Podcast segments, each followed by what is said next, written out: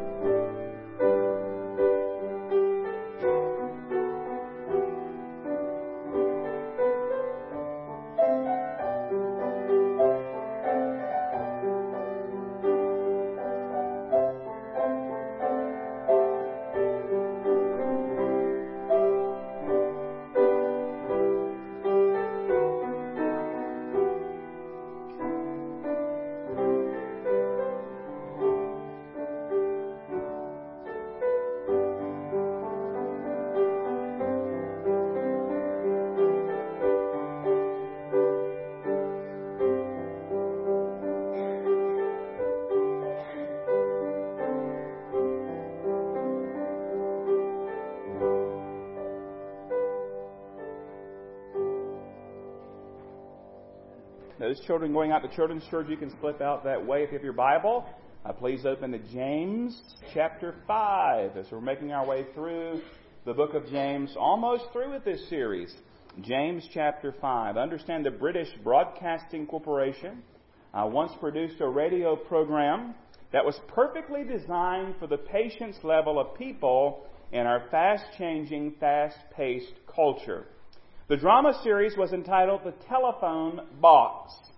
It only had three episodes, and each episode was only a minute long.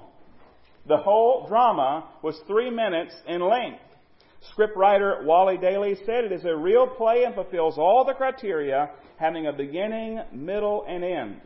And since it was only three minutes long and three episodes, they played all of them on the same day they interspersed it with music because if there was a week between episodes, Daly explained, listeners would not remember what had happened. No, I didn't tell you that that episode, those three episodes, they aired, they played back in 1994, which was 24 years ago.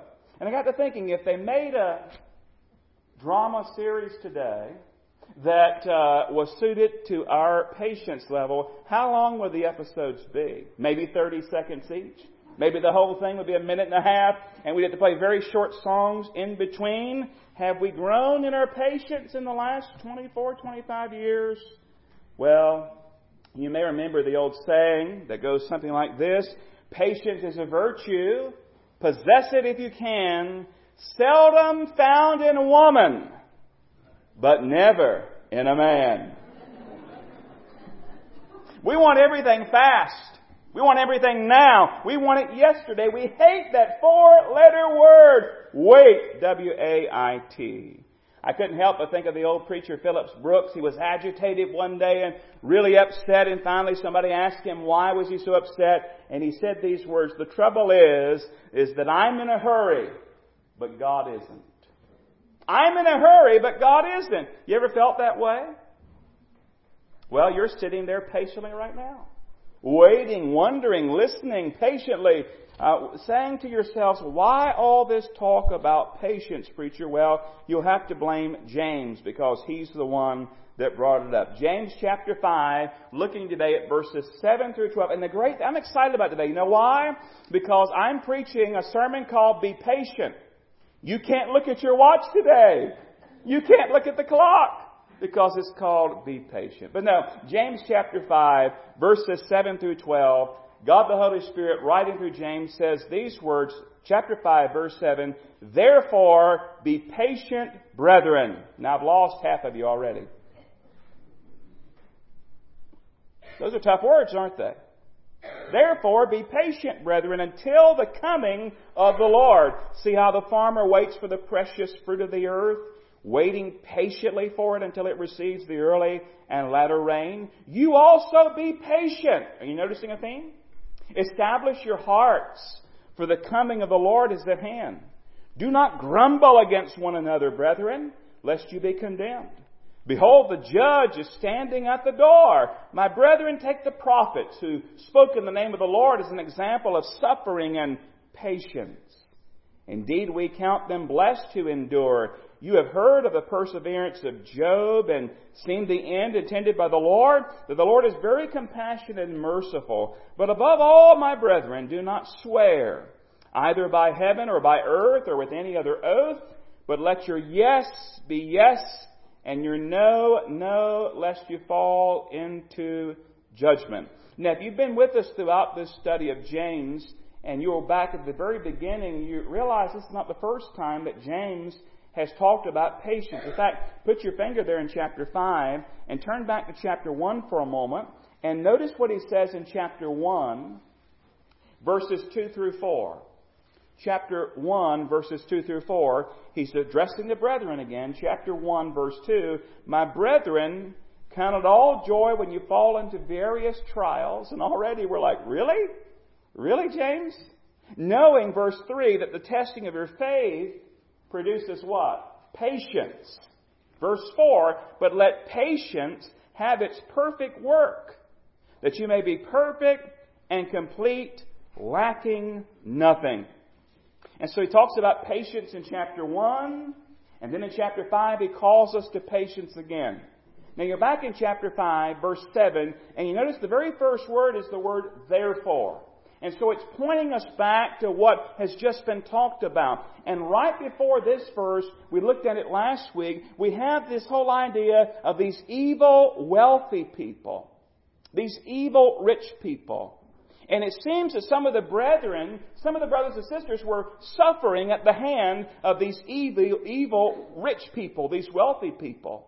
And the interesting thing is, though they were suffering and there was hardship, James doesn't tell them to go out and form a protest march.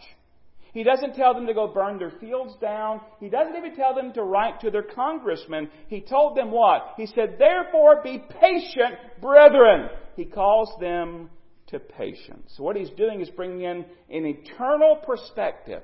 He's reminding them of something we often forget, and that is this, beloved. This is not all there is. There's an eternity after the time we have. And he reminds them that Jesus is coming again and that eternity is ahead of them. And patience, by the way, now here's some news, you just got to process it now. Patience is something that God wants us to develop.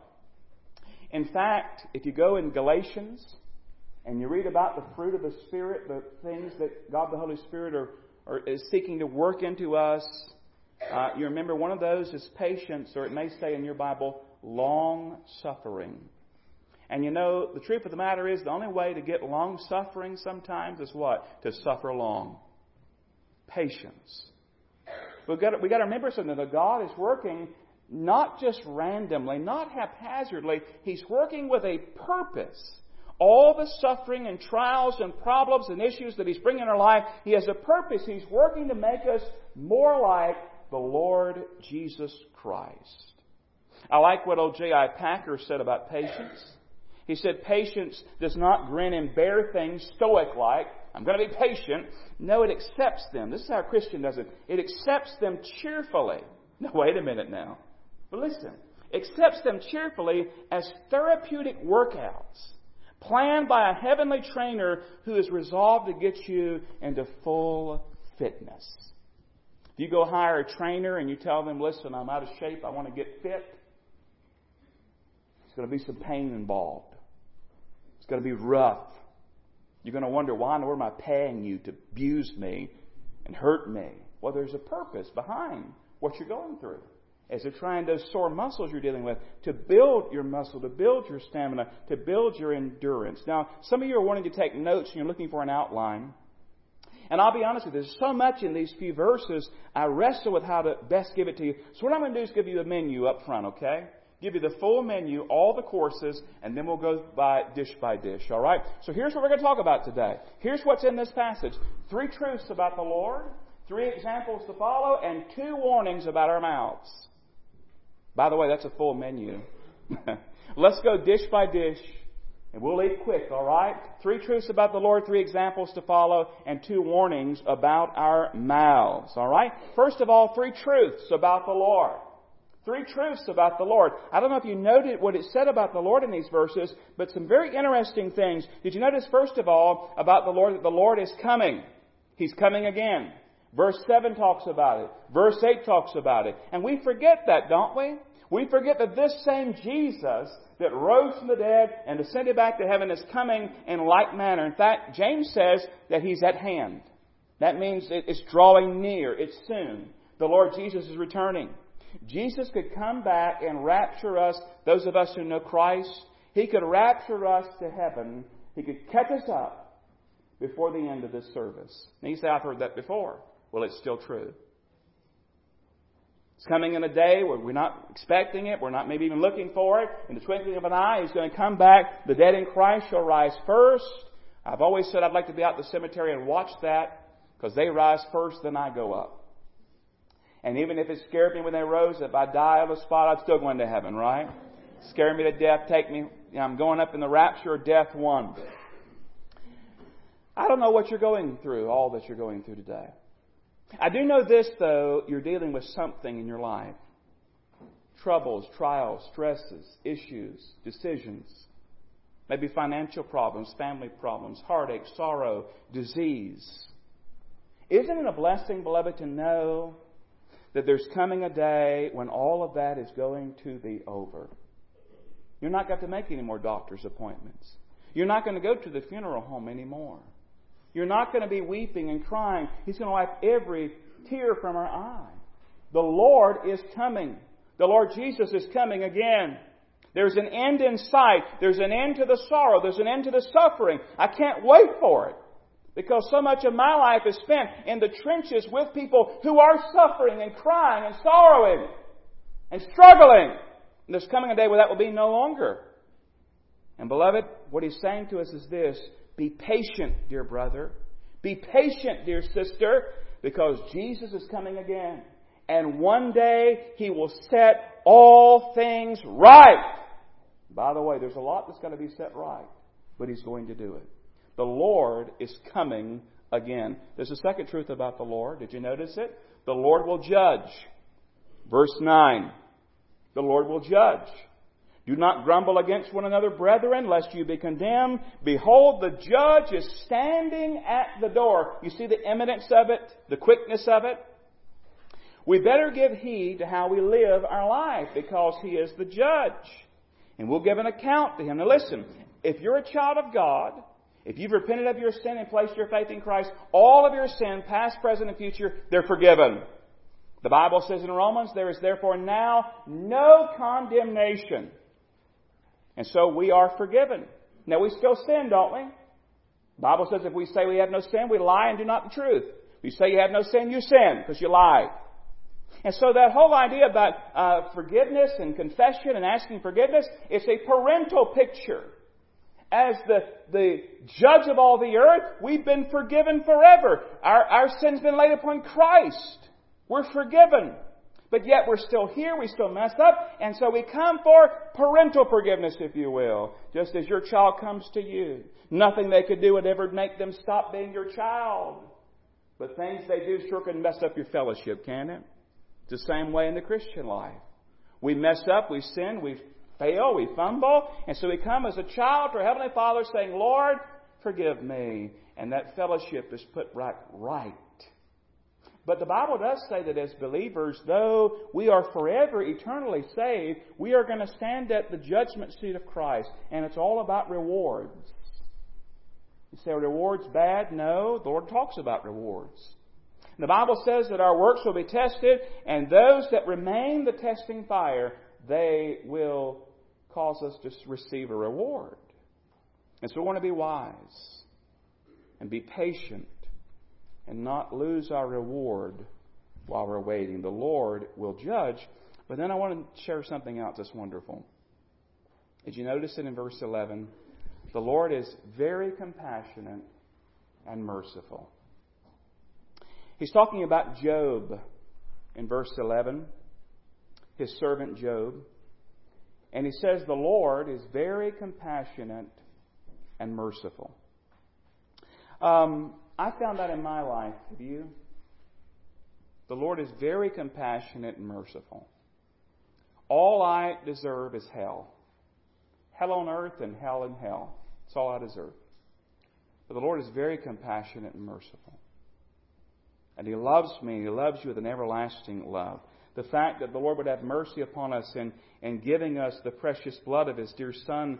Oh, the compassion and mercy. And then He lovingly cares for us and has mercy upon us day by day, in the good days and the bad days, in the high times and the low times. When things are going great and things are going horrible, we have a gracious, wonderful, compassionate, merciful God. And if we remember these things about the Lord, that He's coming again soon, that He will judge, and that He is compassionate and merciful, it will help us to be patient and to wait and to endure. Three truths about the Lord.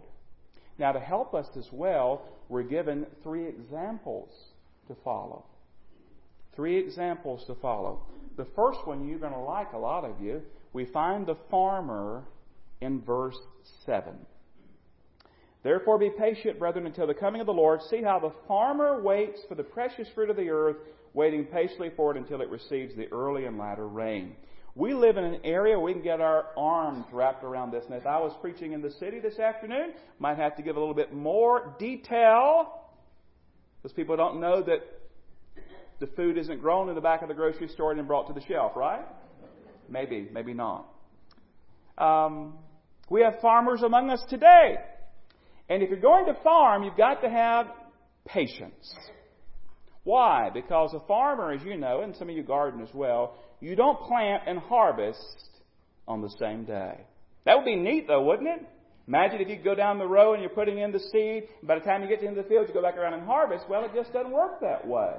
You have to wait and have patience. You know, I've never kept up with the weather in my life until I, as much until I moved to Red Hill.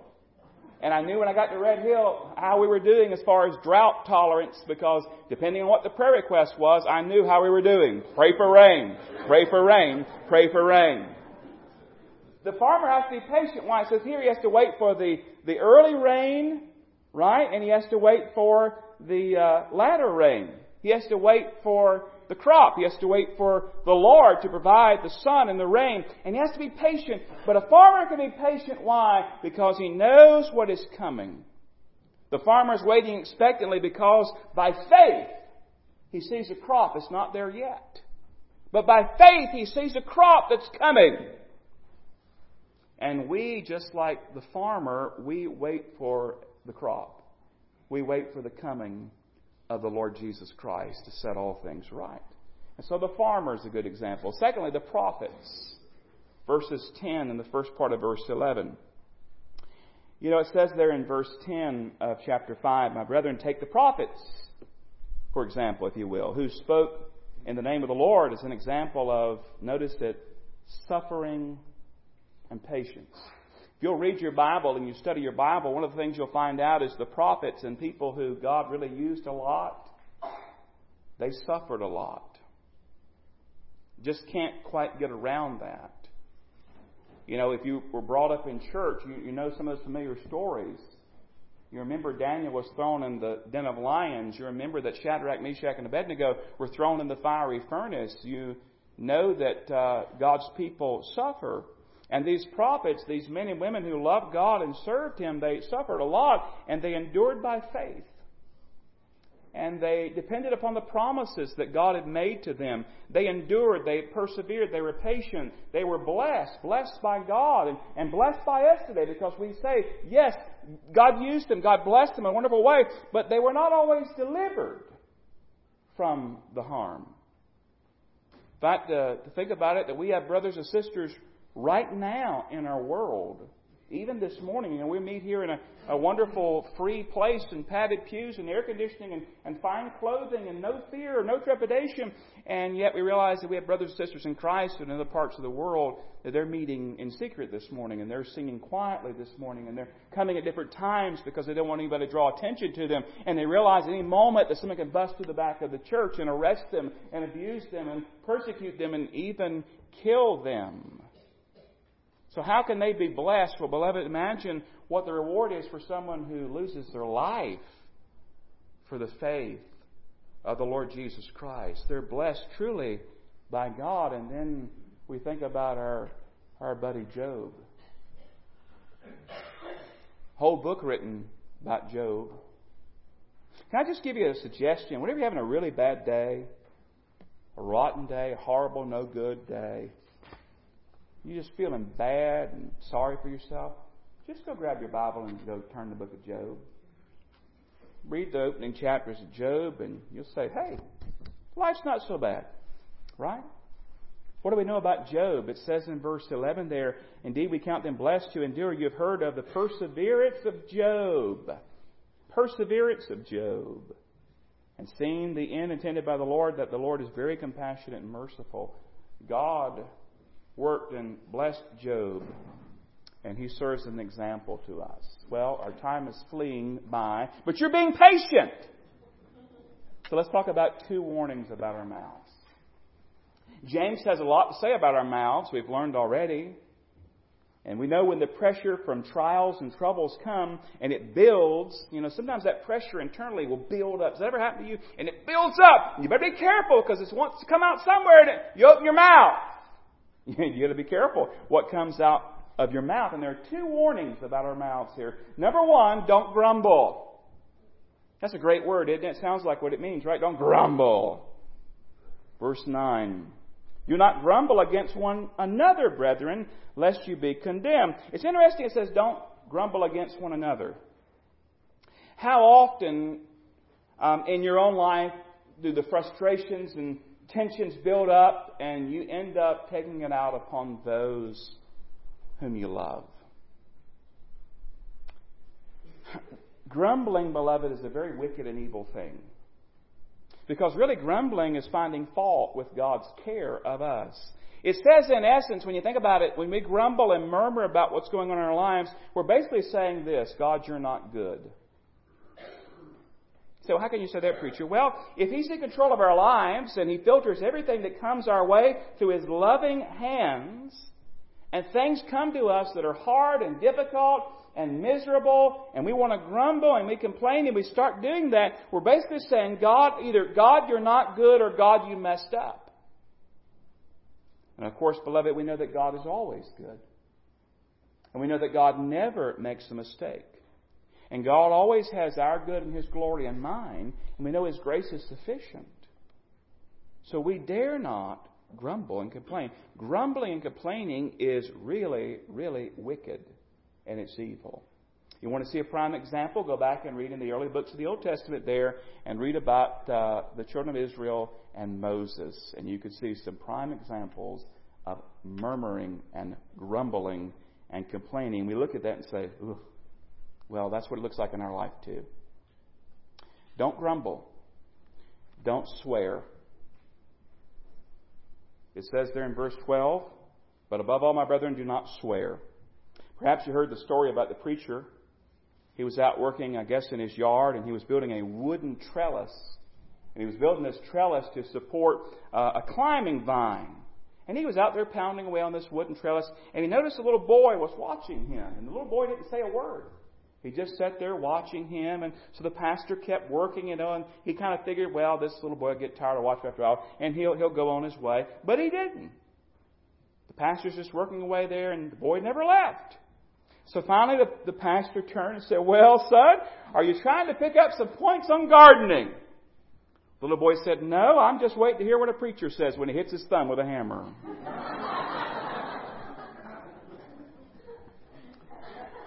Now, it is true that when we get to points where the pressure builds or the stress builds and all these things happen in our life, we sometimes we want to cuss.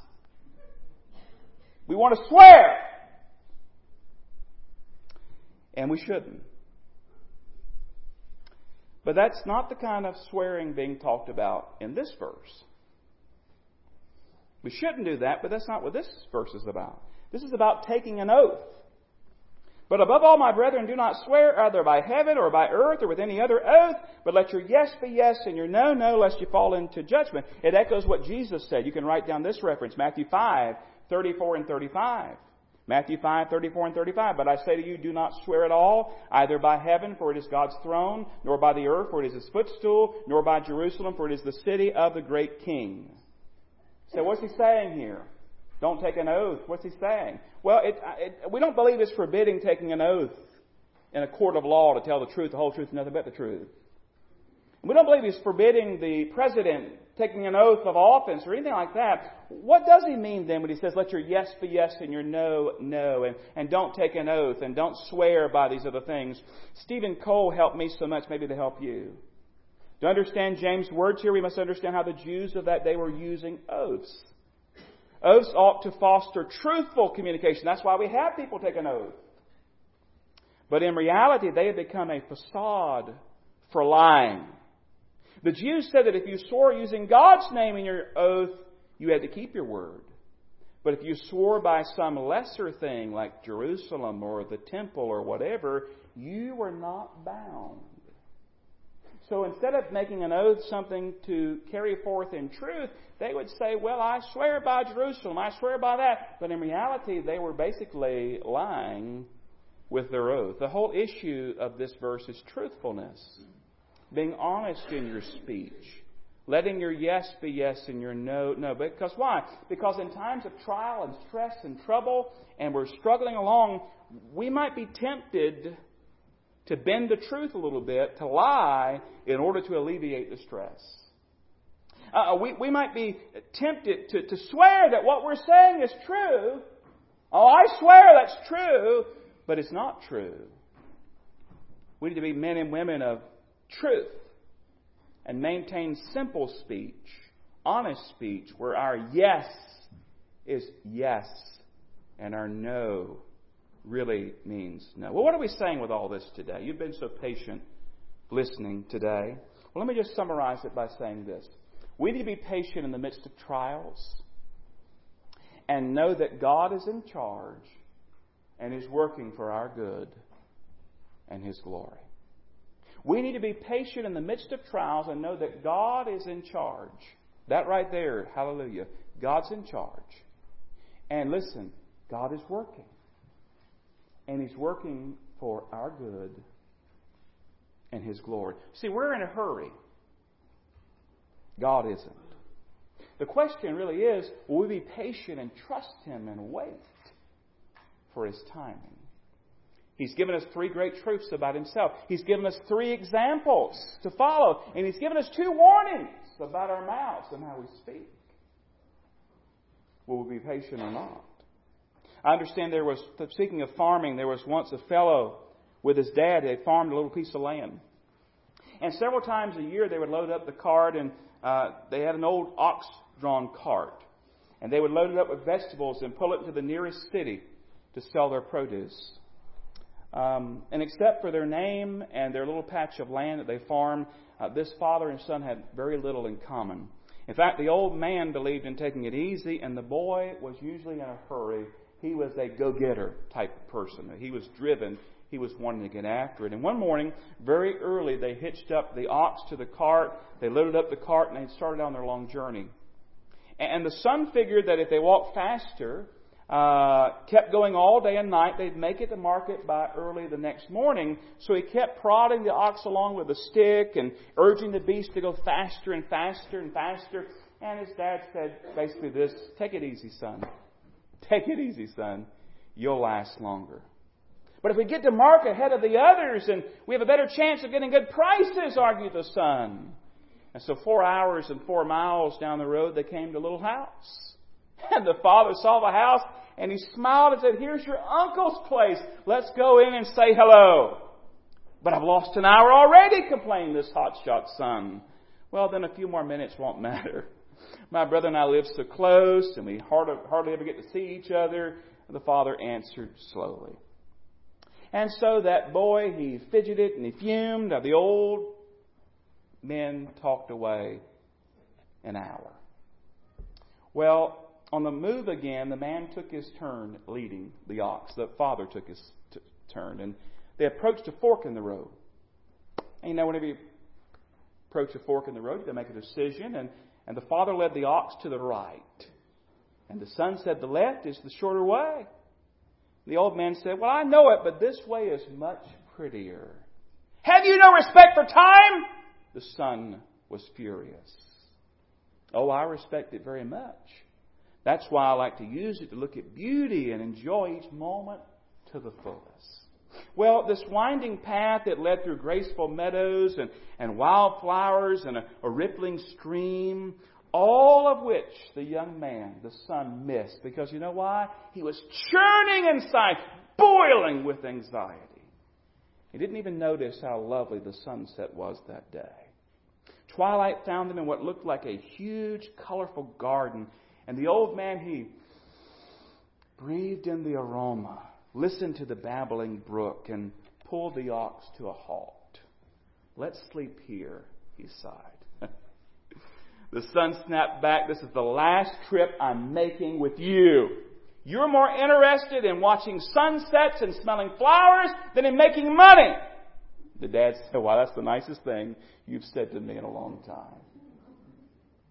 Well, a couple of minutes later, he was snoring, and the boy glared back at the stars, and The night dragged on slowly, and the son was restless. And before sunrise, the son, he uh, shook the father awake, and they hitched up and they went on. And about a mile down the road, they happened upon another farmer, a total stranger, trying to pull his cart out of a ditch. Let's give him a hand, whispered the old man. And lose more time? The boy exploded. Relax, son. You might be in a ditch sometime yourself. We need to help others in need. Don't forget that. And so the boy looked away in anger, and it was almost 8 o'clock that morning by the time the other cart was back on the road. And suddenly a, a great flash split the sky, and what sounded like thunder followed. Beyond the hills, the sky grew dark, and the old man said, Looks like a big rain in the city. The son grumbled, If we had hurried, we'd be almost sold out by now. Take it easy. Take it easy. You'll last longer and enjoy life so much more, counseled the older, wise gentleman. Well, I got to tell you, it was late afternoon by the time they got to the hill overlooking the city. They stopped. They stared at it for a long, long time. Neither of them said a word. Finally, the young man, the son, put his hand on his father's shoulder and said, I see what you mean, Dad. And then they turned their cart around and they began to slowly roll away from what had once been the city of Hiroshima.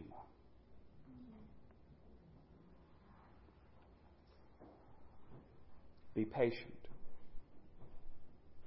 Dear brother, dear sister, be patient and wait for the coming of the Lord.